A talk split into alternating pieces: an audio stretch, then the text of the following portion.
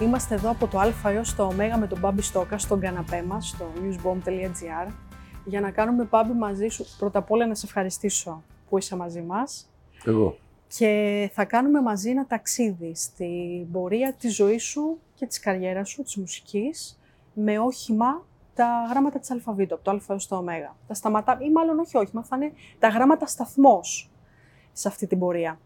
Ε, ξεκινάμε με το γράμμα Α, ο πρώτος, μα- ο πρώτος μας σταθμός, για να σου δώσω τη λέξη ανεμελιά. Γιατί διαβάζοντας και ακούγοντας την Ανεμελιά. συνέντευξη σου, είναι αγαπημένη σου λέξη. Είναι έχεις πει. αγαπημένη μου λέξη η ανεμελιά, ναι. Κοίτα, θεωρώ την ανεμελιά σημαντική να υπάρχει στη ζωή μας. Είναι οι στιγμές που χαλαρώνουμε, οι στιγμές που παίζουμε, οι στιγμές που σκεφτόμαστε. Εγώ την έχω σε μεγάλη υπόλοιψη. Την ανεμελιά στη ζωή μου και την αποζητώ καθημερινά. Όταν δεν υπάρχει, έχω, προβ- έχω πρόβλημα. Οπότε είναι και μία λέξη που σε χαρακτηρίζει, θα λέγαμε. Δεν με χαρακτηρίζει ακριβώς κατάσταση. αυτή, αλλά είναι, είναι, είναι ζητούμενο πολλές φορές για μένα. Δηλαδή μπορεί να είμαι σε πάρα πολύ κόσμο και να θέλω να, να την κοπανίσω. Συνεχίζοντας το δεύτερο σταθμό μας στο Β, θα σου δώσω το Βούπερταλ της Γερμανίας. Στο Βούπερταλ γεννήθηκα. Οι γονείς μου ήταν ε, μετανάστες στη Γερμανία. Μια πόλη εργατική ως επί το πλείστον, εργατούπολη, με εργοστάσια, με πάρα πολλούς ε, μετανάστες. Δεν έκατσα πολύ εκεί, έκατσα μέχρι δύο μηνών, μετά γύρισα στην Καλαμάτα. Θυμάμαι είχε το χαρακτηριστικό το, το ανάποδο τρένο, έχει ένα ανάποδο τρένο που περνάει μέσα από την πόλη, δηλαδή είναι κρεμαστό ανάποδο. Νομίζω το λέγανε Schwebebahn, αν δεν κάνω λάθος. Και θυμάμαι την πόλη, θυμάμαι το μέρος που, που γεννήθηκα. Μετά ξαναπήγα στον Υπηαγωγείο φαντάσου περίπου, για κάνα πεντάμινο και ξαναγύρισα πίσω στην Ελλάδα. Μια σκληρή πόλη θεωρώ, αλλά απ' την άλλη είναι και μια πόλη, έτσι για να ευλογήσω λίγο και τα γένια μου, είναι, είναι μια πόλη έντονα καλλιτεχνική λόγω... Είναι από τις πιο καλλιτεχνικές πόλεις της Γερμανίας Ναι. λόγω της κατάστασης, καταλαβαίνεις. Επειδή υπάρχει το κυνήγι των ανθρώπων για να ζήσουν, ας πούμε, και τους κάνει να είναι δημιουργικοί. Οπότε έχεις λοιπόν ε, αναμνήσεις Να έχω, ναι. από την πόλη γενικώ. Και όταν είχα πάει στη Γερμανία να παίξω, πέρασα πάλι, πήγα δηλαδή να δω τη φάση, ας πούμε, με άλλο μάτι. Στο Γ είναι οι γειτονιές. Είναι οι γειτονιές, θα σε πάω στο παρελθόν, στο Μενίδη και η γειτονιά τώρα έμαθα στα Εξάρχεια Ναι. όπου μένεις. Μμμ. Η γειτονιά για μένα είναι σημαντικό πολύ. Μεγάλωσα στις γειτονιές, εκεί σε άγρια γειτονιά και όλα στο Μενίδη Πιτσερικάς. Το παιχνίδι μας ήταν πετροπόλεμος, ας πούμε, φαντάσου. Αλλά από την άλλη υπήρχε αυτό, ρε παιδί μου, ότι ήταν όλοι σου φίλοι γύρω-γύρω. Έβγαινες να παίξεις και ήταν σίγουρα θα βρίσκες Μμ. ε, τους φίλους σου. Και τα εξάρχεια μου αρέσουν πάρα πολύ. Πήγα να μείνω στα εξάρχεια γιατί εγώ δεν ήμουν ποτέ του κέντρου, επειδή πάντα έπαιζα πολύ και έλειπα πολύ και επειδή μου αρέσει το σπίτι, ήθελα απομονωμένα σπίτια. Τώρα πια δεν ξέρω, μεγάλωσα, δεν ξέρω τι γίνεται και ήθελα το αντίθετο. Ήθελα δηλαδή ξανά γειτονιά, ξανά φιλαράκια όλοι όπως και είναι τα εξάρχεια, δηλαδή βγαίνεις και μετά από μία εβδομάδα σε ξέρουν όλοι και τους ξέρεις όλους το φούρναρι μέχρι το ψιλικατζίδικο, μέχρι οτιδήποτε θέλεις και αυτό εμένα μου αρέσει.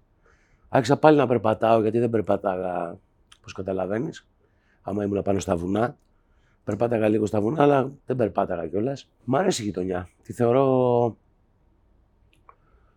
δυνατό κομμάτι. Μμμ. Πολύ. Στο Δέλτα θα μιλήσουμε για τον δίσκο, τον καινούριο, τον προσωπικό σου δίσκο που ετοιμάζεις και θα τον έχουμε σύντομα. Ναι, νομίζω ότι είναι η πιο προσωπική δουλειά που έχω κάνει. Εγώ δεν τα πάω καλά με το χρόνο και με όλα αυτά και ούτε πρόσεξα ιδιαίτερα ποτέ την καριέρα μου. Δεν έκανα ποτέ δηλαδή όλα αυτά που λένε να κάνεις για να πας μπροστά. Κοίταζα μόνο τα τραγούδια και να μ' αρέσει η φάση, Ναι. ας πούμε. Δεν είχα συνειδητοποιήσει ότι έχω να κάνω δίσκο προσωπικό από το 2012. Είναι πάρα πολλά τα χρόνια, άμα το σκεφτείς Μια δεκαετία γεμάτη. για αυτή τη δουλειά που κάνουμε. Βέβαια, σε αυτό το διάστημα έκανα δίσκους με άλλους ανθρώπους, φίλους. Αλλά δεν πάβει ο προσωπικός δίσκος να είναι το δικό σου, η δικιά σου ματιά. Ε, το συνειδητοποίησα φέτος, δηλαδή τον προηγούμενο χρόνο. Και άρχισα να μαζεύω υλικό που είχα πάρα πολύ υλικό, γιατί έγραφα όλο αυτό το διάστημα. Και νομίζω ότι είναι ό,τι πιο προσωπικό έχω κάνει. Δηλαδή είναι μια δουλειά που εμένα προσωπικά με έχει κάνει πολύ χαρούμενο. Ε, άλλαξα βέβαια, ήταν ένας δίσκος αλλαγής. Λέω δίσκος γιατί είμαι παλαιικός εγώ, είμαι ακόμα στα... με τους δίσκους στο κεφάλι μου. Ε, άλλαξα τους μουσικούς που παίζαμε μαζί τόσα χρόνια, άλλαξα, γίνανε δηλαδή, όλα γίνανε από την αρχή. Με καινούριο σκεπτικό, με καινούριο ήχο, με καινούριους ανθρώπους. Για τον ήχο τον κάνουν οι άνθρωποι, έτσι. Ναι. Και είμαι πολύ χαρούμενος για το αποτέλεσμα. Μια επανεκκίνηση θα Μια λέγαμε. επανεκκίνηση θα έλεγα, ναι. Ε, γνωρίζω ότι είναι έτοιμος ο δίσκος, σωστά; Σχεδόν ναι. Μπορούμε να αποκαλύψουμε τίτλο ή πότε τον περιμένουμε περίπου; Τίτλος δεν έχω κατασταλάξει ακόμα. Ε, τον υπολογίζουμε Φεβρουάριο-Μάρτιο. Ωραία. Μάλλον θα είναι και έρχεται η αγάπη ξανά Μμμ. ο τίτλος. Στο ε είναι οι εξαρτήσεις και οι εθισμοί. Είχα τέτοια πράγματα πολλά στη ζωή μου εγώ. Ήμουνα δηλαδή εξαρτημένος από ανθρώπους, εξαρτημένος από καταστάσεις, γιατί πάντα προσπαθούσα να, να είμαι κοντά στους ανθρώπους γύρω μου. Αυτό όμως από ένα σημείο και μετά γινόταν εξάρτηση, ξέρεις. Και εντάξει, και όλα αυτά τα χρόνια και όλα σχεδόν τα κάναμε, δεν μπορώ να πω. Ε, αλλά όλα αυτά έρχονται και παρέρχονται. Δηλαδή αυτά χρειάζονται πολλές φορές για να μπεις μέσα στη, στη μαυρίλα σου και να βγεις. Γιατί δεν μπορείς να βγεις άμα δεν μπεις. Μμμ. Και δεν ξέρω και κανέναν στη ζωή μου που να είναι μόνο σε φωτεινά σημεία.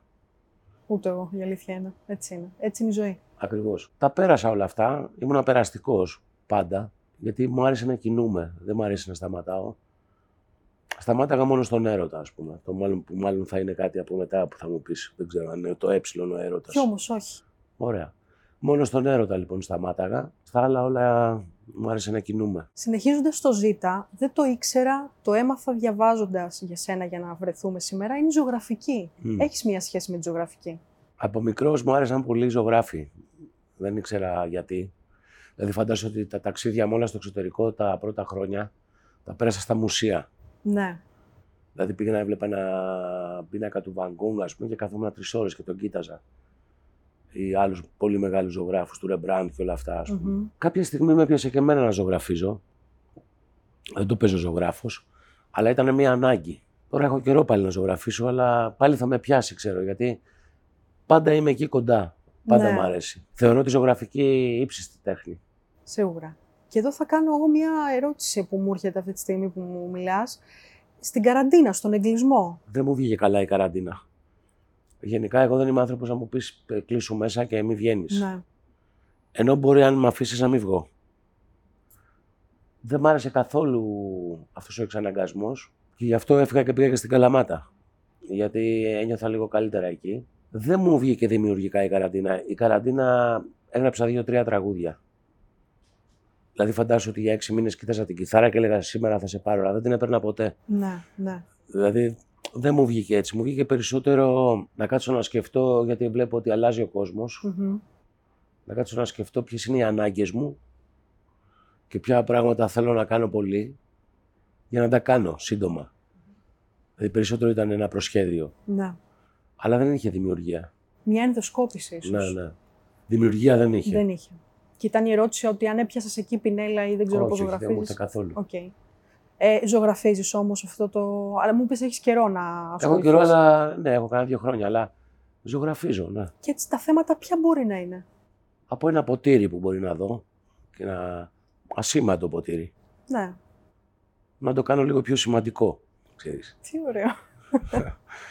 Δεν έχει να κάνει. Δεν έχει, ναι. ε, ανθρώπους, ε, σκυλιά, γιατί τα, τα αγαπάω πολύ. Γενικά τα ζώα. Οτιδήποτε. ένα Οτιδήποτε τραπέζι. θα στο βγάλει εκείνη Ναι. τη στιγμή, θα σου προκαλέσει έτσι την έμπνευση κτλ. Πάντως όχι ηλιοβασιλέματα και τέτοια. Δεν, ε, δεν μου βγαίνει. Στο ΙΤΑ είναι η ΙΤΑ με δύο ταφ. Απαραίτητη ήττα. Την ήττα πρέπει να την έχουμε όλοι μας για να μάθουμε να σηκωνόμαστε. Έχω, είχα πολλές ήττες στη ζωή μου και ξέρω ότι θα έχω ακόμα κι άλλες. Αλλά δεν με πειράζει. Δεν με πειράζει η ήττα. Τη βλέπω ως ε, κάτι για να με κάνει πιο δυνατό. Ή πιο αδύναμο εκείνο το διάστημα και γιατί μάλλον χρειάζεται. Δεν, είναι, δεν ήταν ποτέ αυτό, ξέρεις, το, το στυλάκι που όλοι λέμε κάποιες στιγμές κάποιες λέξεις και νομίζουμε ότι είναι εύκολο. Δεν είναι εύκολο Ναι, ναι. όταν είσαι στην ήττα να σηκωθείς. Το αποζητάς και προσπαθείς να το κάνεις. Αυτό είναι. Αλλά η ήττα έχει δημιουργία. Μμμ. Η ήττα έχει δημιουργία. Τα πιο ωραία τραγούδια ερωτικά είναι όταν έχει φύγει ο άνθρωπος που... Σωστά. Όταν έχεις θεωρητικά χάσει. Αλλά μπορεί να είσαι και κερδισμένο τελικά. Συνεχίζοντας το φύτα, ξέρεις, είναι τώρα τα δύσκολα γράμματα που για να βρω κάτι που να σε αντιπροσωπεύει. Δεν ξέρω αν σε αντιπροσωπεύει, έχω βρει το θυμό να σου δώσω. Θυμός. Δεν είμαι εντάξει στο θυμό. Δηλαδή, όταν θυμώνω, θυμώνω πολύ άσχημα, αλλά ε, τον αποφεύγω. Είμαι πολύ υπομονετικός. Πολύ δύσκολα θα θυμώσω. Αλλά σίγουρα, άμα θυμώσω, δεν θα θες να είσαι μαζί μου. Γιατί πολύ απλά δεν το κάνω εύκολα. Δηλαδή, για να θυμώσω πρέπει να μου κάνεις να προσπαθήσεις πολύ. Δεν είναι καλό. δεν γουστάρω το θυμό καθόλου. Ούτε μ' αρέσει να βλέπω θυμωμένους ανθρώπους.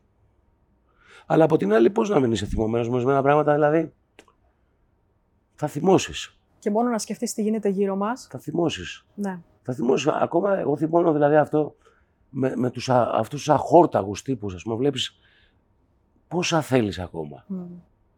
Δηλαδή, OK okay, ρε φίλε, ας πούμε. Δηλαδή, διάβαζα τις προάλλες και σοκαρίστηκα ότι 64 λέει άνθρωποι έχουν τα λεφτά 2,5 δισεκατομμυρίων ανθρώπων.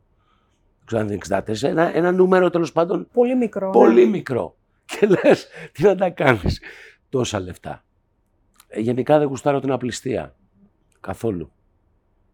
Δηλαδή τους άπλιστους ανθρώπους σε όλα τα επίπεδα, όχι μόνο στα λεφτά, δεν τους γουστάρω καθόλου. Συνεχίζοντας το Ιώτα, είναι ένα αγαπημένο πρόσωπο, ίσως το πιο αγαπημένο. Η, η Όλη Θεοδόρα, λοιπόν. Ναι, η Όλη είναι ένα κομμάτι από μένα ένα φοβερό πλάσμα, όπως είναι, πιστεύω πάρα πολύ στη γενιά της Ιόλης. Νομίζω ότι αυτά τα πλάσματα είναι διαφορετικά, δηλαδή αυτά τα 12 χρόνια, 14 χρόνια σήμερα είναι εξελιγμένα πλάσματα. Έχουν άποψη και στην τεκμηριώνουν, δεν την έχουν για να τη... Γιατί έχω βαρεθεί τα τελευταία χρόνια να, να ακούω απόψεις, αλλά χωρίς κανένα έργο. Εμένα η όλη μου αρέσει γιατί μου λέει θέλω να κάνω αυτό για αυτό το λόγο. Mm. Και αυτό δεν το έμαθα εγώ. Εγώ την πήγαινα βόλτα στην Ακρόπολη, ας πούμε, και πήραμε πορτοκαλάδα. Δεν, ήταν, δεν την πήγα στην Ακρόπολη για να της μάθω την Ακρόπολη. Να. Είναι ένα πλάσμα φοβερό. Εντάξει, σίγουρα είναι η κόρη μου δεν μπορώ να σου πω άσχημα για αυτή. Και να είναι άσχημα κάποια πράγματα για αυτή να ήταν. Δεν έρχονται και παρέρχονται. Αυτό είναι ένα νέο κορίτσι που, που ξεκινάει τώρα τη ζωή της και ψάχνεται. Σημασία έχει ότι εγώ όσο ζω θα είμαι κοντά της. Αυτό είναι το πιο σημαντικό αυτό. Θα είμαι δίπλα της, ακόμα και στα λάθη της. Αυτό είναι. Στο ΚΑΠΑ είναι δύο μέρη δικά σου αγαπημένα. Είναι η Καλαμάτα, αναφέρθηκε και πριν, αλλά είναι και η Καρδίτσα. Ναι, η Καλαμάτα ήταν, είναι το χωριό, είναι το μέρος της μητέρας μου, το μέρος που μεγάλωσα εγώ ουσιαστικά.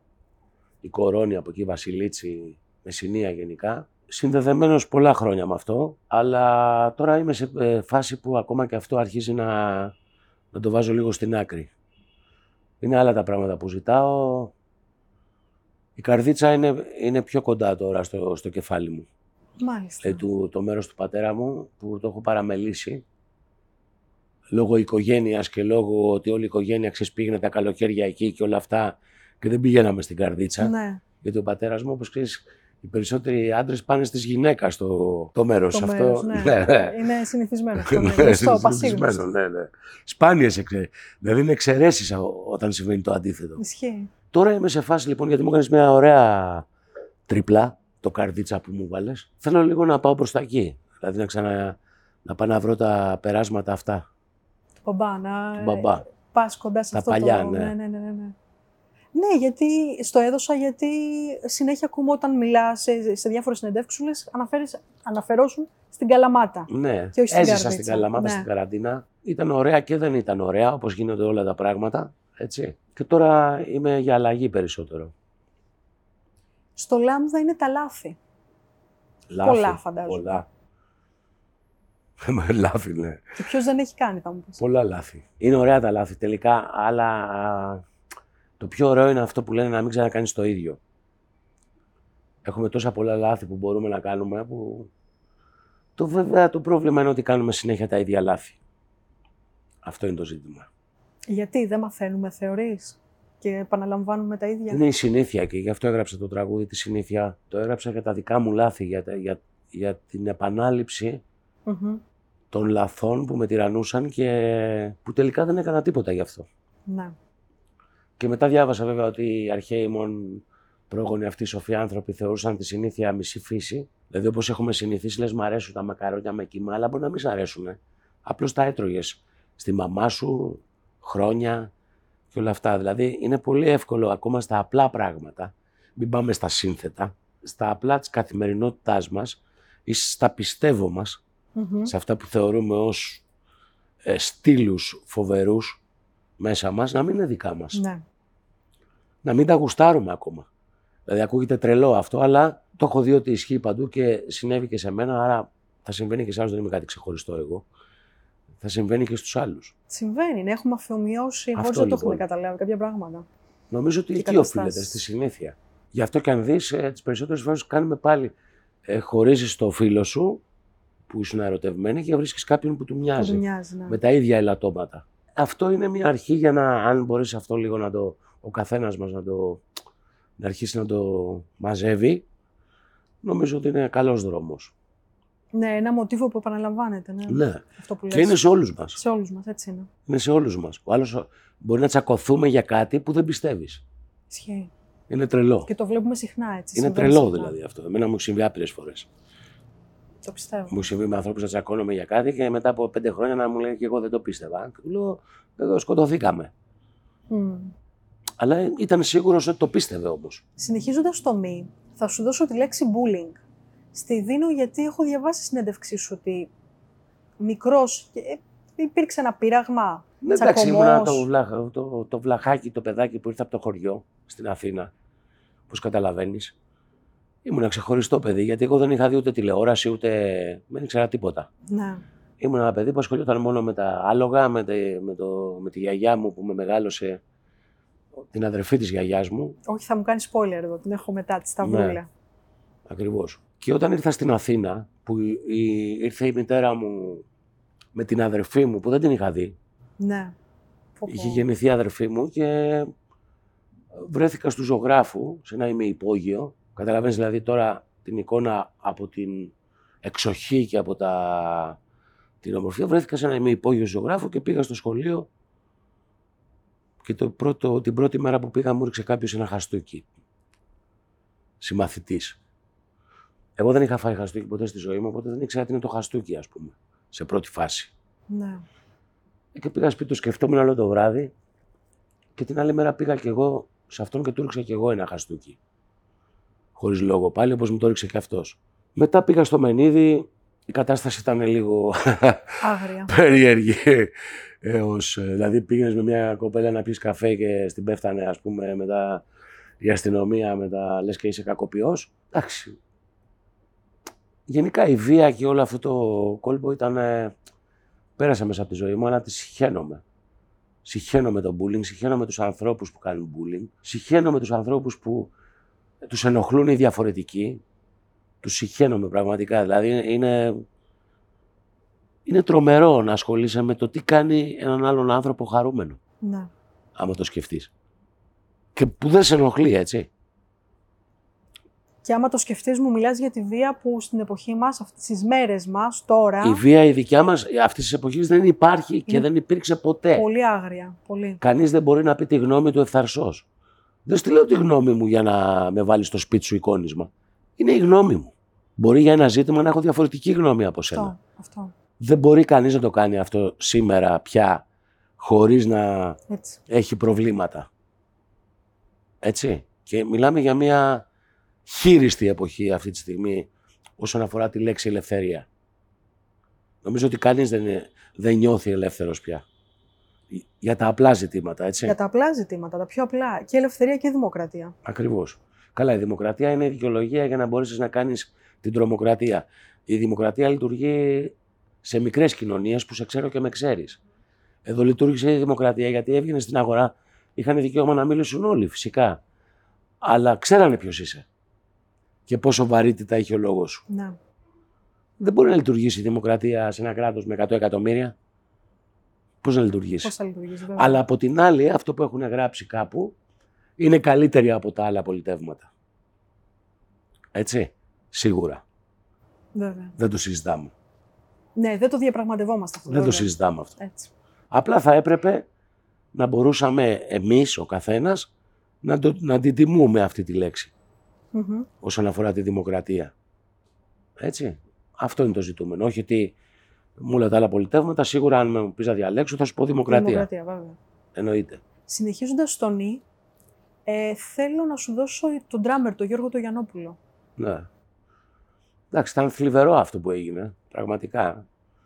Και ήταν πιο θλιβερό αυτό που συζητάγαμε ακριβώς πριν, ότι όλοι νομίζανε ότι. αν- Δηλαδή, βγή- βγήκε στο διαδίκτυο αν το ξέραμε ή αν δεν το ξέραμε. Δηλαδή, λες και άμα το ξέραμε, θα αφήναμε το Γιαννόπουλο ας πούμε, να είναι με την κόρη μου δίπλα ή με τα άλλα παιδιά ή θα τον αφήναμε να παίζει μαζί μας. Εγώ δεν μπορώ να ξέρω τι κάνει ο καθένας στο σπίτι του. Μμμ. Φυσικά και δεν το ξέραμε. Αλλά βλέπεις τη- τη- τη- την αγωνία κάποιων ανθρώπων να σε, να σε βάλουν ότι και εσύ ήξερες και εσύ ήσουν ας πούμε συμμέτοχος. Ε, λοιπόν λυπάμαι πολύ αλλά δεν ήξερα. Ούτε εγώ ούτε ο Φίλιππος αυτή την κατάσταση. Και φυσικά και την καταδικάζω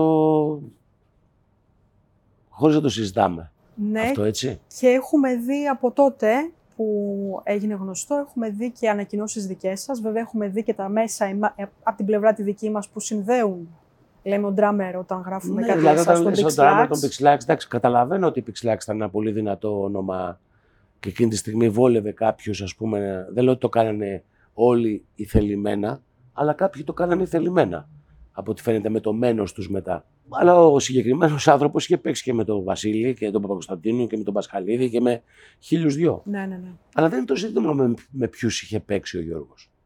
Το ζήτημα είναι ότι ο Γιώργος έχει κάνει αυτό το πράγμα. Αυτό το πράγμα είναι καταδικαστέο. Έτσι. Ειδικά σε ό,τι αφορά με τα παιδιά. Εντάξει, όταν έχεις να κάνεις με παιδιά. δηλαδή προς Θεού. Τώρα από εκεί και πέρα, αν με ρωτάς αν έχω για κάτι να απολογηθώ, δεν έχω να απολογηθώ για κάτι γι' αυτό. Πραγματικά. Όχι και δεν σε ρωτάω. Όχι, δεν γι' έχω. αυτό. Πραγματικά δεν έχω. Έχω κάνει άλλα λάθη στη ζωή μου που μπορώ να σου πω ναι, Ναι. το μετάνιωσα αυτό που έγινε. Έτσι. Αυτό, γιατί δεν πιστεύω αυτό που λέει ο Τουρνάς για ότι έχω κάνει δεν μετανιώνω. Μμμ. Έτσι.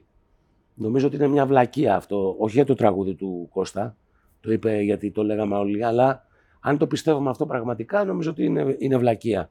Να θεωρείς ότι για ό,τι έχεις κάνει μες στη ζωή σου, εσύ, εγώ, δεν μετανιώνουμε όμως, ε, λάθος.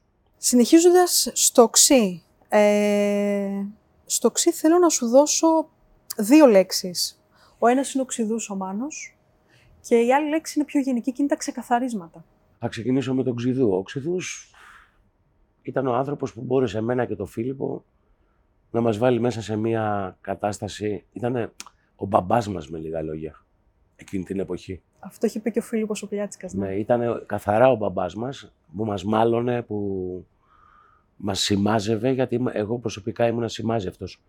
Ο Φίλιππος ήταν πιο, πάντα ένα πιο οργανωμένο πλάσμα στη ζωή του. Εγώ ήμουν που με πάρει ο αέρας. Είχαμε πολλές αψημαχίες εγώ και ο Μάνος, να ξέρεις για όλα αυτά. Αλλά χωρίς το Μάνο, η Pixlax δεν θα ήταν το ίδιο και μπορεί να μην υπήρχαν κιόλας. Μμμ. Έτσι. Είναι αυτός που ανέλαβε την ευθύνη τότε για το δίσκο που κάναμε τη διαφορά, δηλαδή για τον ήλιο του χειμώνα με μελαγχολή, Ναι. τους πρίγκιπες, όλους αυτούς που κάναμε σε αρχή τους δίσκους, που πήρε την ευθύνη, ας πούμε, λόγω και ηλικίας ότι ήταν πολύ πιο μεγάλος από εμάς. Και πήρε την ευθύνη και γράψαμε τα τραγούδια πια εμείς και βγήκε αυτό που, που είμαστε. Σίγουρα θα ήθελα να ήταν εδώ μαζί μας.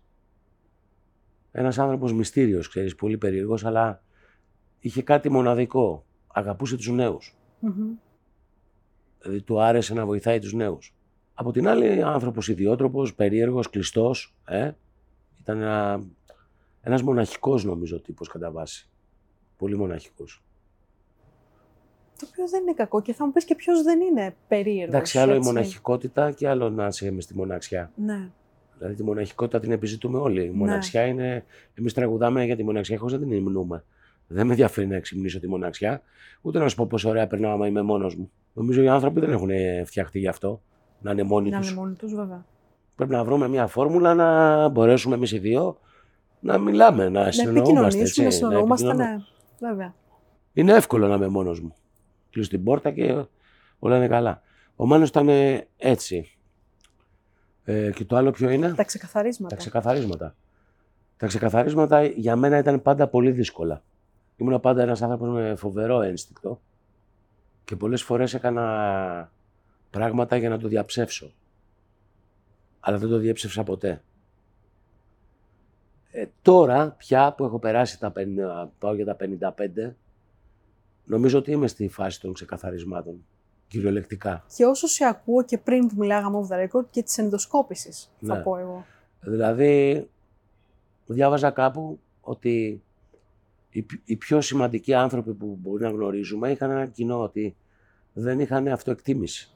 Ναι. Και είναι παράξενο άμα το σκεφτείς. Πώς γίνεται, ας πούμε, ο Βαν Μόρισον να μην έχει αυτοεκτίμηση. Και τον είδα μια μέρα στη, στην τηλεόραση που έλεγε ότι δεν αγάπησα ποτέ τον Βαν Μόρισον τον τραγουδιστή, ας πούμε. Γι' αυτό διά, διάλεγα, λέει, γυναίκες που τον βρίζανε. Και του λέγανε εγώ αγαπώ τον Βαν. Όχι τον Βαν Μόρισον. Αυτή την τρέλα, ας πούμε, που ακούμε συχνά. Και μέσα από όλη αυτή την ιστορία κατάλαβα ότι πρέπει να αγαπήσεις τον εαυτό σου. Και πρέπει κάποια πράγματα που τα έχεις κάνει εσύ να πεις ένα μπράβο Μμμ. Και να πεις τελικά εντάξει είμαι καλός. Ναι. Το κάνω αυτό καλά. Μπορεί να το κάνεις στα 25 να μην δουλεύει και δεν- γι' αυτό και δεν το κάνεις στα 25. Αλλά άμα περάσει τα 50 νομίζω ότι αρχίζεις πια και καταλαβαίνεις που είσαι καλός και που δεν είσαι καλός και τι έχεις κάνει και τι δεν έχεις κάνει. Ε, προσωπικά ναι, είμαι σε αυτή, τη, κα- σε αυτή τη φάση τώρα. Και της αυτοκριτικής, Ναι. προσθέτω επίσης. Φυσικά. Αλλά όχι με σάλτσες. Ναι. Γιατί ξέρεις, το πρόβλημα πάντα ήταν ένα. Ε, και το έχουμε ακούσει όλες σε κουβέντες, λέει η αλήθεια μου και η αλήθεια σου. Το πρόβλημα είναι ότι δεν υπάρχει αλήθεια μου και η αλήθεια σου. Υπάρχει αλήθεια. Η αλήθεια. Μμμ. Την οποία στη σχέση μας ξέρω που σου, που σου έχω φερθεί παράξενα ή άσχημα και έχω 100 δικαιολογίες να το δικαιολογήσω. Αλλά η ουσία είναι ότι το έχω κάνει. Και ότι η αλήθεια είναι αυτή. Ναι, είναι πρόβλημα η αλήθεια να ξέρεις. Η αλήθεια θέλει πολύ κόπο να μάθεις να ζεις με αυτή. Είναι πιο εύκολο το ψέμα. Σίγουρα. Πολύ. Ναι, είμαι στην αλήθεια τώρα. Προσπαθώ να είμαι στην αλήθεια. Δεν είναι εύκολο. Γιατί πρέπει να πεις σε έναν άνθρωπο που αγαπάς ότι κοίτα, Μμμ. sorry. Δεν μπορώ. Δεν είναι εύκολο ούτε, ούτε για τον αποδέκτη, έτσι. Φυσικά. Βέβαια του κάνεις καλό γενικά όταν, Μμμ. όταν εξυπηρετείς την αλήθεια, έτσι. Γιατί είναι η αλήθεια. Είναι ότι δεν είσαι καλά, ας πούμε. Ότι θες να φύγεις. Ναι. Ότι θες να κάνεις αυτό, δεν θες να κάνεις αυτό. Δεν σ' αρέσει η δουλειά σου. Ναι. σε βασανίζει, θες να βγει. Είναι η αλήθεια. Τελείωσε. Και ως επιτοπλίστων κάνει καλό αυτό. Ακο- Μπορεί να κάνεις καιρό να το καταλάβεις ή να θυμώσει κάποιος μαζί σου ή οτιδήποτε, αλλά τελικά νομίζω δικαιώνεσαι. Γιατί δίνεις και στον άλλον ένα point να, να φύγει, να, να, να κάνει άλλα πράγματα. Να προχωρήσει, ναι. Να φύγει και από τη συνήθεια που Μμμ. συζητάγαμε Που πριν. συζητάγαμε πριν ακριβώς. Βέβαια. Στο μικρόν θα μιλήσουμε για την ομάδα σου. Τον Ολυμπιακό. Τον Ολυμπιακό. Όχι την ομάδα αίματος. Τον- Την ομάδα τον Ολυμπιακό. Ολυμπιακός. Κοίταξε, θα σου πω κάτι. Εγώ ξεκίνησα ως AEKG. Μάλιστα. Δεν το ξέρουν πολύ αυτό. Ελάχιστοι. Έπαιζα μπάσκετ στον Ιωνικό Νέας Φιλαδέλφιας, μετά έπαιζα στην ΑΕΚ ένα διάστημα. Μέχρι που εκεί έγινε κάτι, ας πούμε, και σε μια προπόνηση και τσαντίστηκα. Και επειδή η μάνα μου ήταν Ολυμπιακός, χωρίς να ξέρει γιατί είναι Ολυμπιακός τότε, της λέω τι ομάδα είσαι; Ήθελα να αλλάξω ομάδα. Και μου λέει Ολυμπιακός. Και έγινε Ολυμπιακός. Και άρχισα μετά να πηγαίνω στο γήπεδο όλα αυτά. Μ' άρεσε και το κόκκινο χρώμα της φωτιάς. Ε, δεν είμαι όμως ποτέ, δεν ήμουν ποτέ ο φανατικός ε, φίλαθλος του Ολυμπιακού. Ήμουνα αντικειμενικός. Ναι. Δηλαδή πάντα θα χειροκροτήσω και τις άλλες ομάδες άμα κάνουν κάτι καλό. Μια δίκαιη νίκη, μια... Ακριβώς. ναι, Ούτε μ' άρεσε να κερδίζω άδικα. Ναι. Ε, Εντάξει, τώρα όλες οι μεγάλες ομάδες το έχουν περάσει αυτό, ας πούμε. Αλλά είμαι Ολυμπιακός χωρίς να είμαι φανατικός. Γενικά δεν μου αρέσει η λέξη φανατικός. Φανατικός, ναι. Γιατί νομίζω ότι ο, ο φανατικός αριστερός με το φανατικό φασίστα είναι το ίδιο. Έχω αυτή την άποψη. Με ενοχλούν και οι δύο πολύ. Ναι, είναι σαφές αυτό που λες και ξεκάθαρο. Στο οποίο είναι φυσικά η Pixlax. Εντάξει, τι να πω για τους Pixlax. Η ζωή μου, η μισή. Είμαι χαρούμενος που μπόρεσα σε αυτή τη χώρα, που οι νέοι άνθρωποι πάντα... εί- Είμαστε μια γεροντολάγνα χώρα, η Ελλάδα. Οι γέροντες είναι δυνατοί. Οι νέοι πάντα ήταν ε, του πεταματού το πρόβλημα. Είμαι χαρούμενος που αυτό το κάναμε νέοι. Δηλαδή, ότι όταν ξεκινάγαμε να παίζουμε, ήμασταν στην ίδια ηλικία με τους φαν. Με τους φαν του συγκροτήματος. Και αυτό μας έκανε να το γλεντήσουμε, να βγούμε, να γίνει όλο αυτό σκηνικό. Μόνο ευεργετημένος νιώθω από αυτό το, το συγκρότημα. Και ας είχα μέσα, όπως όλα τα πράγματα, είχα και κακές στιγμές, είχα και τσακωμούς, είχα χίλια δύο, αλλά τελικά μένει το καλό, που είναι πάρα πολύ για μένα. Και βέβαια εσύ το ξέρεις, δεν χρειάζεται να το πω, όλοι το ξέρουμε. Είτε μας αρέσουν οι Pixlax είτε δεν μας αρέσουν. Μιλάμε για ένα, μια μπάντα φαινόμενο έτσι, για τα ελληνικά Ναι, δεδομένα. φυσικά μπορεί να μου σ' άρεσουν, μπορεί να μου σ' αρέσω και εγώ, να μου πεις δεν μου αρέσει. Είναι δικαίωμα του καθενός. Αλλά από την άλλη, όντως αυτή η μπάντα έχει κάνει πράγματα που ούτε εμείς καταλάβαμε πώς γίνανε ποτέ. Απλά είχα, είμα- είχαμε θράσος. Δηλαδή νομίζω ότι αυτό μας έσωσε. Και κάναμε πράγματα παραπάνω από αυτά που θεωρητικά μπορούσαμε να κάνουμε. Εμείς παίζαμε, ξέρω εγώ, 7, 7 μέρες στο Λικαβιτό και δεν καταλαβαίναμε ότι είναι 7-9-63 χιλιάδες. Τι συναυλίες ήταν αυτές στο Λυκαβηττό, φοβερές. Θέλω να σου πω ότι όλα περνάγανε Ναι, ναι, ναι. Κάναμε τι συναυλία στο Ολυμπιακό Στο Στάδιο. Ολυμπιακό στάδιο, βέβαια. Χάρηκα χιλιάδες πάρα κόσμος. πολύ, ο καταπληκτικό, αλλά μετά είπα: Οκ. Τώρα θα πάω να παίξω στην Καρδίτσα σε 300 άτομα. Οκ. Αλλά είμαι πολύ χαρούμενος με όλα αυτά που μου έδωσε αυτό το συγκρότημα. Σίγουρα αν ήμουνα στην Αμερική ή οπουδήποτε αλλού με αυτό το συγκρότημα, γιατί εδώ, εδώ τα λεφτά που θα βγάλεις από μια τέτοια επιτυχία είναι πολύ πιο λίγα ε, από αυτά που αναλογούν σε αυτή την επιτυχία. Εντάξει. Αλλά από την άλλη, μόνο χαρά είναι τα περισσότερα. Πήραμε πολύ αγάπη από τον κόσμο. Μας έβαλε στα σπίτια τους. Πολύ αγάπη. Και ξέρεις, σκέφτομαι τώρα με τα σημερινά δεδομένα. Θα σου φέρω ένα παράδειγμα. Τον Lex. Χιλιάδες κόσμους στι συναυλίε του. Και στην Αθήνα και στη Θεσσαλονίκη. Είχατε κάνει τότε τα αντίστοιχα και πολύ Εγώ περισσότερα. χαίρομαι έτσι. όταν ένα παιδί μπορεί να το κάνει αυτό από μόνος του, γιατί αυτός το κάνει από μόνος του, από ό,τι φαίνεται. Γιατί δεν τον είχε κανένας ασχοληθεί μαζί του. Σωστά. Έτσι. Φυσικά και το αξίζει και φυσικά πρέπει να το χαρεί. Γιατί ξέρεις, μπορεί να μην το καταλάβει και να μην το χαρεί. Σωστά. Αν τον δεις πουθενά, πες το ότι του είπα να το χαρεί. Συνεχίζοντας το ρο, είναι ένα επίθετο και είναι ρηψοκίνδυνος.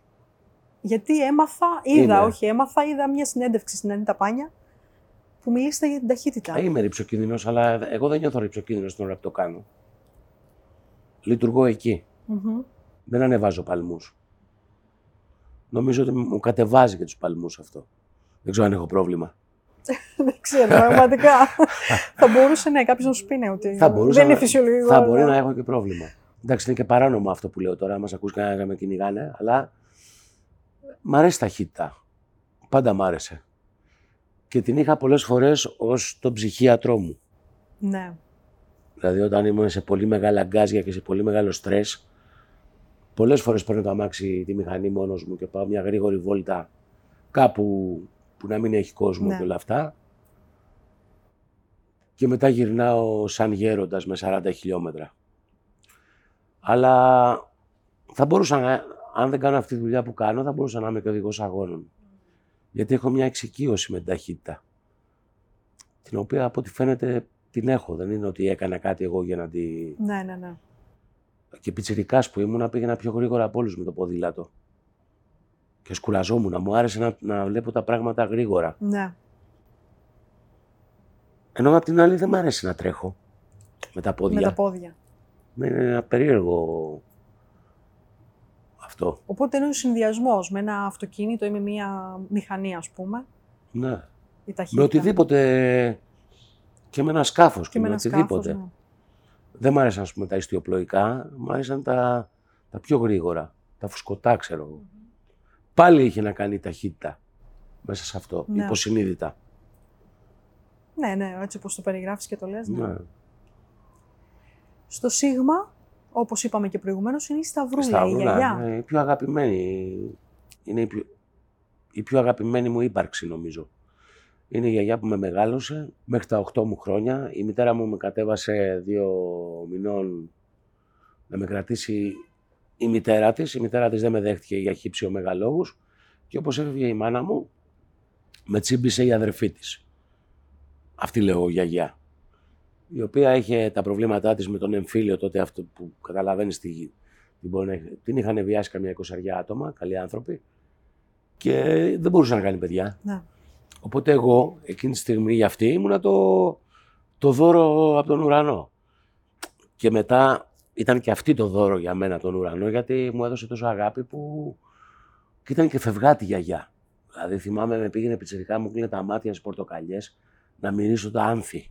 Δηλαδή μου έκανε διάφορα τέτοια. Γλέντια χορός, γούστα ήμασταν με τη γιαγιά. Τέλεια. Δεν είχε ωραίο τέλος η συγκεκριμένη, αλλά εγώ κρατάω από αυτή μόνο την πολύ μεγάλη μου αγάπη και τις χαρές που ζήσαμε μαζί. Ήταν λοιπόν αυτό, ότι μια στιγμή που ένας άνθρωπος που και εσύ είχες ανάγκη να δώσεις αγάπη, αλλά και εκείνη. Ναι, το νομίζω παιδί που δεν έκανα είχε, την ας πούμε. ωραιότερη παιδική ηλικία Ναι. με το συγκεκριμένο άνθρωπο. Δεν νομίζω ότι θα μπορούσε κανείς άλλος να μου το κάνει αυτό. Πέρασα τέλεια. Στο ΤΑΦ, στον επόμενο σταθμό μας, είναι το τρολάρισμα για την τελευταία συναυλία των Ναι, Pixelax εντάξει, που ναι, ακούμε θες να δει το Pixelax. συνέχεια. Ξέρεις το πρόβλημα ε. Το πρόβλημα είναι ότι αυτή η μπάντα, και το λέω πια κανονικά, το πιστεύω δηλαδή, πείραξε πάρα πολύ κόσμο όσον αφορά το δικό μας Αλισβερίσι, γιατί έκανε πολλά πράγματα χωρίς να τα καταλαβαίνει και τις, τις πιάνανε. Οπότε βγήκε ξαφνικά ότι εμείς ε, όλο τελειώνουμε, αλλά ξαναρχίζουμε, ξανατελειώνουμε, ενώ ουσιαστικά μία φορά είπαμε ότι τελειώνουμε, το 2004, και τελειώσαμε. Δεν έχει ξανασυμβεί πριν. Δεν θυμάμαι ποτέ να έχουμε πει ότι τέλος. Και μετά ξαναβρεθήκαμε το 11 λόγω του Μάνου, ναι. που έφυγε ο Μάνος από τη ζωή. Είχαμε πει τότε το- από το 4, το 14 να ξαναβρεθούμε μετά από μια δεκαετία να παίξουμε. Έγινε το 11 γιατί το 10 έφυγε ο Μάνος. Οπότε και μετά από εκεί είπαμε το Φίλιππο, όποτε είμαστε σε φάση και όποτε γουστάρουμε και όποτε νιώθουμε καλά να παίζουμε. Και δεν έχουμε και κανένα λόγο να ρωτήσουμε κανέναν γι' αυτό. Έτσι, και παίζουμε. Και βλέπουμε περιέργως πολλά νέα παιδιά στις συναυλίες μας. Γιατί είχαμε ξεκαθαρίσει και οι δύο, δεν ξέρω αν στο είπε αυτός. Είχαμε πει ότι, του είχα πει εγώ τη μεγάλη του λέω, κοίτα άμα πάμε να παίξουμε και δούμε τίποτα τύπου σαν και εμάς από κάτω μόνο, είμαστε για να, να παίρνουμε δρόμο. Αλλά βλέπαμε άπειρα πιτσιρίκια που δεν είχαν καν γεννηθεί. Αυτό. Και αυτό είναι πάρα πολύ σημαντικό. Να βλέπεις νέα παιδιά να σε ακολουθούν. Αυτή, αυτή η μπάντα δεν ξέρω τελικά πώς το έκανε αυτό που έκανε. Πιστεύω το έκανε γιατί μπορεί να λέγαμε χίλιες μαλακίες μεταξύ μας, αλλά στα τραγούδια λέγαμε αλήθεια. Πάντα τα τραγούδια μας ήταν αληθινά και ήταν αυτά ακριβώς που μπορούσαμε να κάνουμε. Το καλύτερο που μπορούσαμε να κάνουμε ήταν αυτό. Ποτέ δεν είπαμε ότι είμαστε οι μεγάλοι μουσικαράδες, οι μεγάλοι παίχτες και όλα αυτά. Αλλά αυτό που κάναμε το κάναμε με τρέλα. Και ακόμα και με τις συνεργασίες που κάνατε. Πάλι αυτούς που δεν αγαπάγαμε. ενόχλησαν τον κόσμο. Δεν Ναι. ξένησαν. Καλά, όταν κάναμε τη συνεργασία με τον Καρά τότε μας βρίζανε οι πάντες και οι... δεν τους γράψαμε εμείς κανονικά γιατί σου είπα κάναμε μόνο ότι γουστάραμε. Αυτό ήταν το θέμα όλο. Γιατί εμάς μας άρεσε πάντα αυτό το να κάνουμε παράξενα σμιξίματα ας πούμε. Δηλαδή το Άστη να λέει αν βγάλεις τη φωνή του Καρά είναι ένα τσέλα έχει μέσα και δηλαδή άμα σου βάλω μια άλλη μελωδία θα μου πεις μια χαρά δεν είναι λαϊκό. Λαϊκό το έκανε ο Καράς. Μμμ. Οκ. Και μας άρεσε αυτό, μας εξητάρανε πράγματα. Όπως και επειδή κοιτάγαμε πάντα το στίχο, είχα γράψει εγώ ένα τραγούδι μαζί με τον Φίλιππα και τον Μάνο που λέει το, Μια ζωή στο ρίσκο που λέει Όλα αυτά που λες τα ξέρω, όλα τα έχω ξαναδεί. Εγώ δεν δέχτηκα να το τραγουδήσω αυτό στην ηλικία των 25, μπορεί να το έγραψα. Έτσι, αλλά θα μου πεις ποιος θα το καταλάβαινε. Το καταλάβαινα εγώ. Το καταλάβαινε ο Μάνος, το καταλάβαινε ο Φίλιππος. Έτσι, και βάλαμε τη σωτηρία Λεωνάρδου την οποία αγαπάγαμε. Η οποία η Σωτηρία Λεωνάρδου τότε δεν ήταν ε, το, το super, ο superstar που τον πήραμε για να κάνουμε ένα τραγούδι. Αυτό δηλαδή είναι το ζήτημα. Κάναμε του κεφαλιού μας. Νομίζω αυτό μας έσωσε. Μας έσωσε. Και εδώ θέλω να προσθέσω στο, σε αυτό που λες για τους Pixelax. Θυμάμαι στην τελευταία συναυλία που κάνατε στο ΆΚΑ, επειδή μίλησες για νέα παιδιά. Ήμουν μέσα στο ΆΚΑ και έβλεπα στην αρένα μπροστά ακριβώς παιδιά που δεν είχαν γεννηθεί Ακριβώς. όταν υπήρχαν οι Pixelax. Ε, ναι. Και με σουρανούσαν. Ναι, όταν βλέπεις 14χρονα και 15χρονα παιδιά, λες τώρα τους αφορά ακόμα αυτό. Γιατί ξέρεις, έχουμε μπει σε ένα παραμύθι ότι και καλά δεν πάει καλά η νεολαία και ότι ακούνε μόνο τραπ και όλα αυτά. Θα ακούσουν και τραπ, υπάρχουν και άνθρωποι. Η, η τραπ, η σημερινή, υπήρχε και παλιά με άλλο όνομα. Πάντα υπήρχαν αυτά. Και ο κάθε άνθρωπος έχει τη μουσική του. Έτσι, αυτά που ακούει. Υπάρχουν άνθρωποι που δεν με ξέρουν εμένα στην Ελλάδα ότι κάνω αυτή τη δουλειά. Αυτά που ακούει και αυτά που επιλέγει, ναι, βέβαια. Και ας την κάνω 35 χρόνια. Δεν την ξέρουν, δεν με ξέρουν. Ναι. Τι να κάνουμε. Μμμ. Άμα νομίζω ότι με ξέρουν, κάνω λάθος. Δεν με ξέρουν. Γιατί ακούνε άλλα πράγματα. Ναι. Ναι, βέβαια. Ωραία. Υπάρχει και η τραπ. Μια χαρά. Πάντα όλα αυτά είναι περαστικά. Ό,τι δεν είναι δυνατό. Δεν μπορεί να. Υπάρχουν καινούργιες μόδες, υπάρχουν καινούργια πράγματα. Φυσικά. Ο όχλος και ο κόσμος, όλος ο λαός επηρεάζεται και μπορεί να πηγαίνει προς τα εκεί, αλλά δεν μπορεί να μείνει εκεί. Πάντα υπήρχαν και πάντα θα υπάρχουν. Έτσι Εννοείται, είναι. δεν με ενοχλεί εμένα. Τώρα, όσον αφορά τη στάση του, οκ. Τώρα, ένας βλάκας με ενοχλεί πάντα. Εντάξει, δεν το συζητάμε. Είτε κάνει τραπ, είτε κάνει ρεμπέτικα. Ότι, ακριβώς. Έτσι. Ακριβώς. δεν ναι. έχω θέμα. Ακριβώς. Ο επόμενος σταθμός μας είναι το Y. Στο Y θα σου δώσω τη λέξη περήφανος.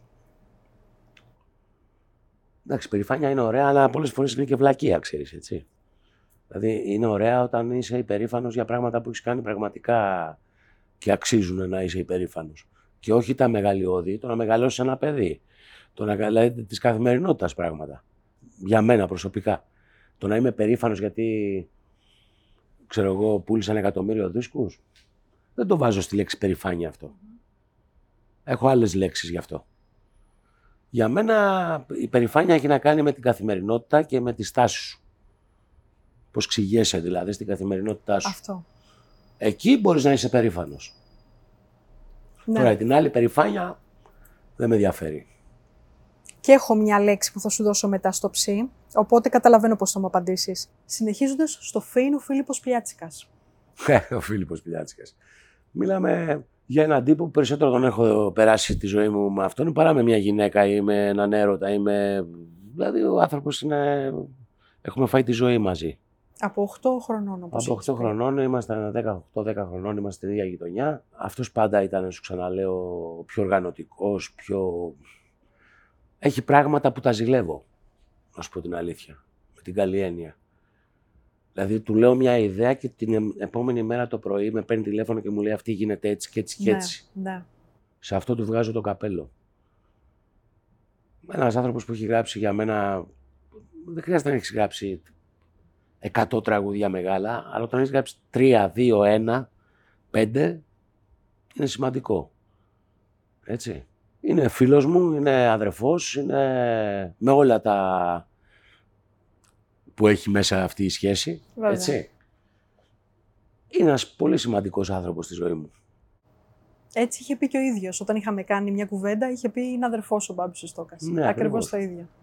Δηλαδή, ακόμα και ο θυμός μας μεταξύ μας είναι της Ναι. πλάκας. Δηλαδή, δεν το θέλουμε.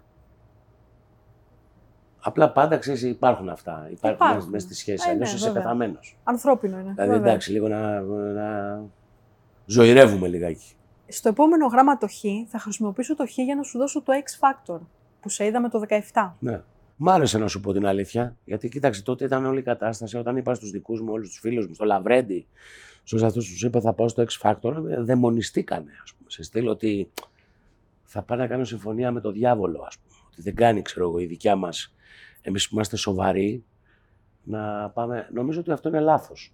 Νομίζω ότι η αποχή των ανθρώπων, των τεχνών από όλα αυτά τα πράγματα άφησαν άλλους ανθρώπους να πάνε εκεί και να κάνουν άλλα πράγματα. Δεν μετανιώσα καθόλου που πήγα στο X Factor. Δεν ξέρω αν θα ξαναπήγαινα. Μπορεί τώρα να σου πω όχι, αλλά αύριο να σου πω ναι. Πέρασα πάρα πολύ ωραία. Πάλι ήμουνα ο εαυτός μου. Πάλι έλεγα αυτά που ένιωθα ακριβώς. Κανείς, οφείλω να το πω, δεν ήρθε να μου πει ποτέ τι θα πω. Δηλαδή είχα την ελευθερία που χρειαζόμουν και νομίζω ότι τελικά μου έκανε καλό. Έχω αυτό στο μυαλό μου εγώ. Δηλαδή με γνώρισε και ο κόσμος, είδε και ο κόσμος μια άλλη πλευρά μου. Ναι. Γιατί τα περισσότερα από αυτά ήταν live, έτσι. Μμμ.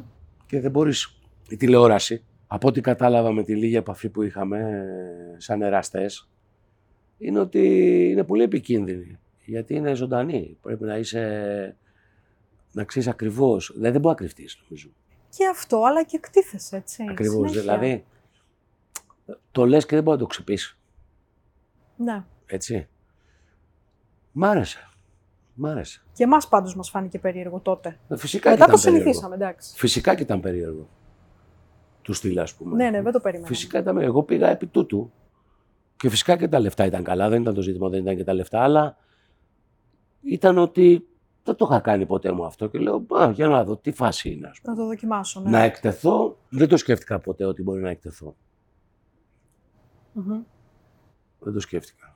Ίσως να ήταν ε, χαζομάρα μου, δεν ξέρω, αλλά δεν το σκέφτηκα. Όπως και δεν εκτέθηκα, πιστεύω. Ναι. Δηλαδή, φαντάσου σε αυτό το παιχνίδι με πήρε τηλέφωνο ο τύπος που το έχει κάνει να μου δώσει συγχαρητήρια γιατί ήμουν ο μόνος που έδιωξε την ομάδα του. ναι. Δηλαδή, αυτά δεν γίνονται και τους έδιωξα και ήταν πολύ καλοί. Και δεν μπορούσε να λειτουργήσει αυτό εκεί. Και το, το, τα, τα παιχνίδια αυτά έχουν να κάνουν με τα τηλέφωνα. Αλλά όταν ο άλλος δεν παίρνει τηλέφωνο και παίρνουν άλλη τηλέφωνο, όλα είναι μπάχαλο. Οπότε έδιωξα τους δικούς μου. Δηλαδή αυτό, από ό,τι μου είπε, δεν το είχε ξανακάνει άλλο στο, στον κόσμο. Σε ένα talent show, ναι.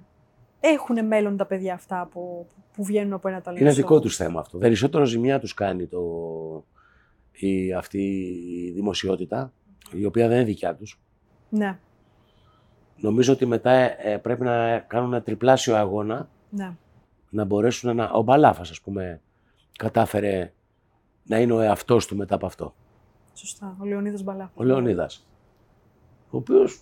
Και είναι συνεπής, έτσι. Όλα τα Ακριβώς. χρόνια είναι συνεπής. Δηλαδή, βλέπεις ένα παιδί που ξεκίνησε, βγήκε από ένα τέτοιο παιχνίδι, ας πούμε, αλλά κανενός δεν. Ναι, Δηλαδή, σε αυτοί που δεν ξέρουν, του πάει κανενός στο μυαλό ότι ο Λεωνίδας ήταν σε ένα τέτοιο παιχνίδι. ναι. Ναι, αυτό λοιπόν δείχνει αυτό που λέω ότι πραγματικά μπορεί να σου κάνει καλό σαν αν πας εκεί και ξέρεις ακριβώς τι θες να κάνεις. Αυτό. Ποιος είσαι και τι θες να κάνεις. Αν πας εκεί για να σε φτιάξουν, δεν σε φτιάξει κανείς. Γιατί είσαι χαλασμένος εσύ. Και χαλασμένοι κι αυτοί. Οπότε δύο χαλασμένοι μαζί δεν μπορούν να κάνουν πράγματα. Ενώ άμα είσαι εσύ φτιαγμένος, είναι φτιαγμένοι κι αυτοί. Όλα γίνονται δηλαδή μαζί. Εκπέμπεις εσύ δηλαδή το, Αυτό που θες να σου έρθει τέλος Ναι. πάντων. Τώρα, ναι. αν, αν μου πει, Την κατεύθυνση. αν θεωρώ ότι βοηθάει, θα σου έλεγα όχι. Ε, Βοηθάει λιγότερο από το να πάει κάποιος μόνος του, ε, αν είναι καλλιτέχνης. Μμμ. Έτσι, γιατί καλλιτέχνης είναι και αυτό που λέει λέξη. Καλλιτέχνη, ας πούμε. κα- κα- Δηλαδή, εξυπηρετείς το καλό. Αν είσαι διασκεδαστής, αν είσαι. Θες να κάνεις ή να πας στα μπουζούκια να κάνεις χαρούμενα προγράμματα, μπορεί να σε. πραγματικά να σου κάνει, Ναι. να σου κάνει καλό, Καλό. σε αυτό που διάλεξες. Ναι. Αν θέλεις κάτι παραπάνω και αν θες να, να δείξεις ποιος είσαι μέσα σου και να κάνεις κάτι δημιουργικό, είναι πιο δύσκολο να πας εκεί από το να μην πας. Συνεχίζω στο ψι. Και δεν ισχύει έξω αυτό. Στο εξωτερικό. Στο εξωτερικό δεν ισχύει. Είναι άλλη προσέγγιση, έτσι. Είναι άλλη προσέγγιση και είναι και αλλιώς ο λαός με αυτό. Ναι. Δηλαδή ο Άγγλος θα βγάλει το 2 ευρώ, ξέρω εγώ, να το, άμα σου, του, του αρέσεις να το, να, το, πλη- να το πληρώσει. Ναι, για να αγοράσει, ας πούμε, το, τη δουλειά σου ή να έρθει να σε δει στο. Ή και για ή να σε πάει πιο πάρει, μπροστά. Να πάρει τηλέφωνο. Γιατί σε βλέπει ότι είσαι καλύτερος από τους άλλους, ότι κάτι έχεις. Ναι, Εδώ σε επιτοπλίστων στα δικά μας παιχνίδια δεν βγήκε ποτέ ο καλύτερος. ισχύει. Και αυτό είναι τρομακτικό, το αν έχει δείξει η σκεφτείς. ιστορία, ναι. Τρελό. Ναι, και είναι και άλλη αγορά, αν το πάμε έτσι. Εντάξει, όλα μαζί. Είναι η κοινωνία μας αυτό. Όλα μαζί. Είναι η κοινωνία μας αυτό. Είναι η κοινωνία μας. Αλλά άμα σκεφτείς ότι δεν έχει βγει ποτέ ο καλύτερος, πλην του Μπαλάφα για μένα. Τον Μπαλάφα σε έδειχνε από τότε ε, ότι έχει κάτι, ότι είναι καλλιτέχνης, ας πούμε. Συνεχίζω στο ψι. Είναι η λέξη που έλεγα, γιατί είναι η λέξη ψώνιο. Όλοι το περνάμε αυτό το τη λέξη ψώνιο. Μα Ωραία είναι για ένα διάστημα. Καλό είναι να νιώσεις λίγο ότι είσαι ο... Έτσι, σε, σε πιο μικρή νεαρή ηλικία. Ναι, ναι, σε πιο... σε- Ε, ναι, γιατί μετά σε είναι μεγάλη τραγέλαφος ηλικία τώρα, είναι, μετά, ναι, ναι, ναι. είναι Εντάξει, τραγικό. τώρα, μετά είναι τραγικό, εντάξει. Αλλά καμιά φορά και μεγάλος να το πάθεις. Άμα το έχεις ανάγκη, ξέρεις να λίγο να. Εντάξει. Μέσα στη ζωή είναι αυτό. Και έξω από το χορό πολλά τραγούδια λέμε. Ξαφνικά τώρα να πας και να σε γνωρίζουν και οι πέτρες, δεν είναι εύκολο να το διαχειριστείς. Όχι. Έτσι. Όχι. Απ' έξω όλοι λέμε ναι, ρε Μπάμπη, εκεί δεν φέρθηκες καλά. Κρίνουμε πολύ εύκολα, Ναι, αλλά, αλλά δεν αν μπαίνουμε ήσουν στα εσύ ο παπούτσια Μπάμπης- του άλλου. Έτσι. Το καλάμι είναι πολύ εύκολο να το καβαλήσεις. Όταν ξαφνικά πας σε ένα χωριό και σε ξέρουν στο χωριό, λες με ξέρετε και εδώ. Ναι. Οκ. Αλλά είναι ωραίο για λίγο. Νιώθεις λίγο, ξέρεις, σαν να είσαι ο Bruce Springsteen, ας πούμε. Εντάξει, τι να πω. ναι. ναι. Ωραίο είναι. Για λίγο. Για λίγο και ναι, είναι αυτό που λες, το ότι κρίνουμε πολύ εύκολα το Και τους να άλλους. ξέρεις ότι δεν είναι ωραίο. Σωστά. Να προσγειώνεσαι, να έχεις και Ακριβώς. την, ε, τη, να την ξέρεις ότι ικανότητα, είναι ε, την οριμότητα. περαστικό, το εκμεταλλεύεσαι λίγο για τη φάση και το προσπερνάς. Μπράβο και μετά ναι, πάλι λίγο Βέβαια. προσγειωνόμαστε. Φτάνουμε στο Μέγα, τελευταίος σταθμός. Θέλω να σου δώσω και την οριμότητα, αλλά θέλω να σου δώσω και τα ωραία χρόνια. Οριμότητα. Η οριμότητα. Δεν ξέρω αν είναι καλή η οριμότητα. Είναι ένα πράγμα που το σκεφτόμουν τις προάλλες. Γιατί ξέρεις, πολλές φορές μέσα από την οριμότητα και καλά, κόβουμε πράγματα τα οποία μπορεί να μας κάνουν πάρα πολύ καλό. Κάνουμε ψηλά πράγματα, ξέρεις, παιχνίδια, τέτοια αυτά φάσεις, γιατί είσαι όριμος. Και την ανεμελιά που λέγαμε στην αρχή. Εγώ θεωρώ ότι είμαι ανώριμος. Και θέλω να μείνω ανώριμος. Δεν μ' αρέσει η οριμότητα. Ανώριμος εννοείς με την έννοια της παιδικότητας. Ακριβώς. Ναι, ναι. Ναι, γιατί σε όλο το άλλο είμαι όριμος. Έτσι. Σε όλο το πακέτο. ναι. να είμαι ανώριμος θέλω. Να έχω τη δικαιολογία. Μμμ. Ναι, μου αρέσει. Ε, ναι, όλες αυτές οι λέξεις είναι βαρύγδουπες λέξεις. ναι. Οι οποίες ε, ως επιτοπλίστων μας κάνουν κακό νομίζω. Τώρα ορίμασες. Μεγάλη κουβέντα. Δεν μπορείς να τα κάνεις αυτά. Αυτό. Και εσύ λες τώρα τι- και τι να κάνω ας πούμε. Ναι, δεν μ' αρέσει. Και σε πολύ. φέρνει πάλι σε ένα στερεότυπο και σε, ένα, σε Ναι. μια κατάσταση. Φυσικά και, τι σε- άλλο να κάνεις. Αυτά τι, που τι, λέγαμε. τι είσαι δηλαδή. Εννοείται ότι θα το κάνεις αυτό. Θα κάνεις το χειρότερο μετά. Άστον εκεί να είναι ανώριμος. Το πιο ωραίο είναι ένας όριμος που είναι πραγματικά όριμος να είναι μαζί με έναν ανώριμο. Νομίζω ότι είναι το, το καλύτερο ζευγάρι αυτό και ερωτικά. Και ερωτικά και εμένα πάει το μυαλό μου και στο Φίλιππο τον Πιάτσικα. Το δίδυμο ναι, αυτός με ήταν σένα. πάντα σου λέει αυτό το πράγμα. Αυτός ήταν. Ναι, ήξερε, ας πούμε, τι θα κάνει. Είχε, δηλαδή ήταν εργατικός, ήταν όλα αυτά. Εγώ ήμουνα να με μαζέψεις από κανένα μπάρα, από κανένα καφέ. και αν δεν ήταν και ο Φίλιππος, δεν θα ήταν πάλι το ίδιο.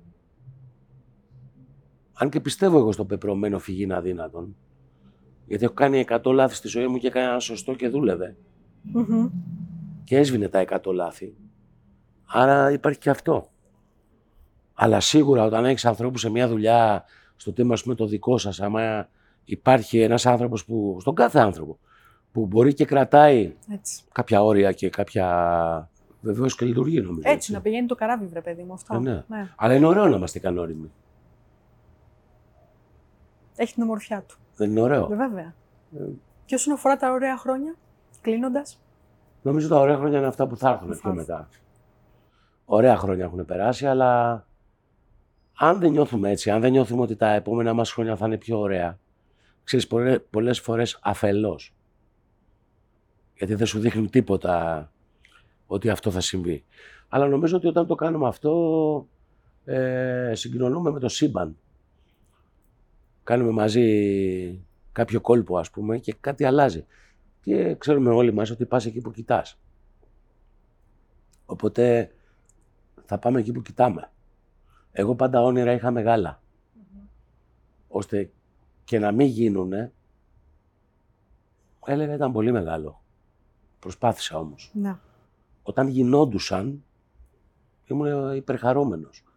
Αλλά πάλι με το που το έκανα, τελείωνε για μένα. Ήτανε, οκ, θέλω κάτι άλλο. Και έμπαινε ένας νέος στόχο. Ναι. Ο οποίος δεν ήμουν όμως στην τρέλα αυτού του, ξέρεις. Πρέπει να έχω στόχους. Να σου λέω για το τραγούδι.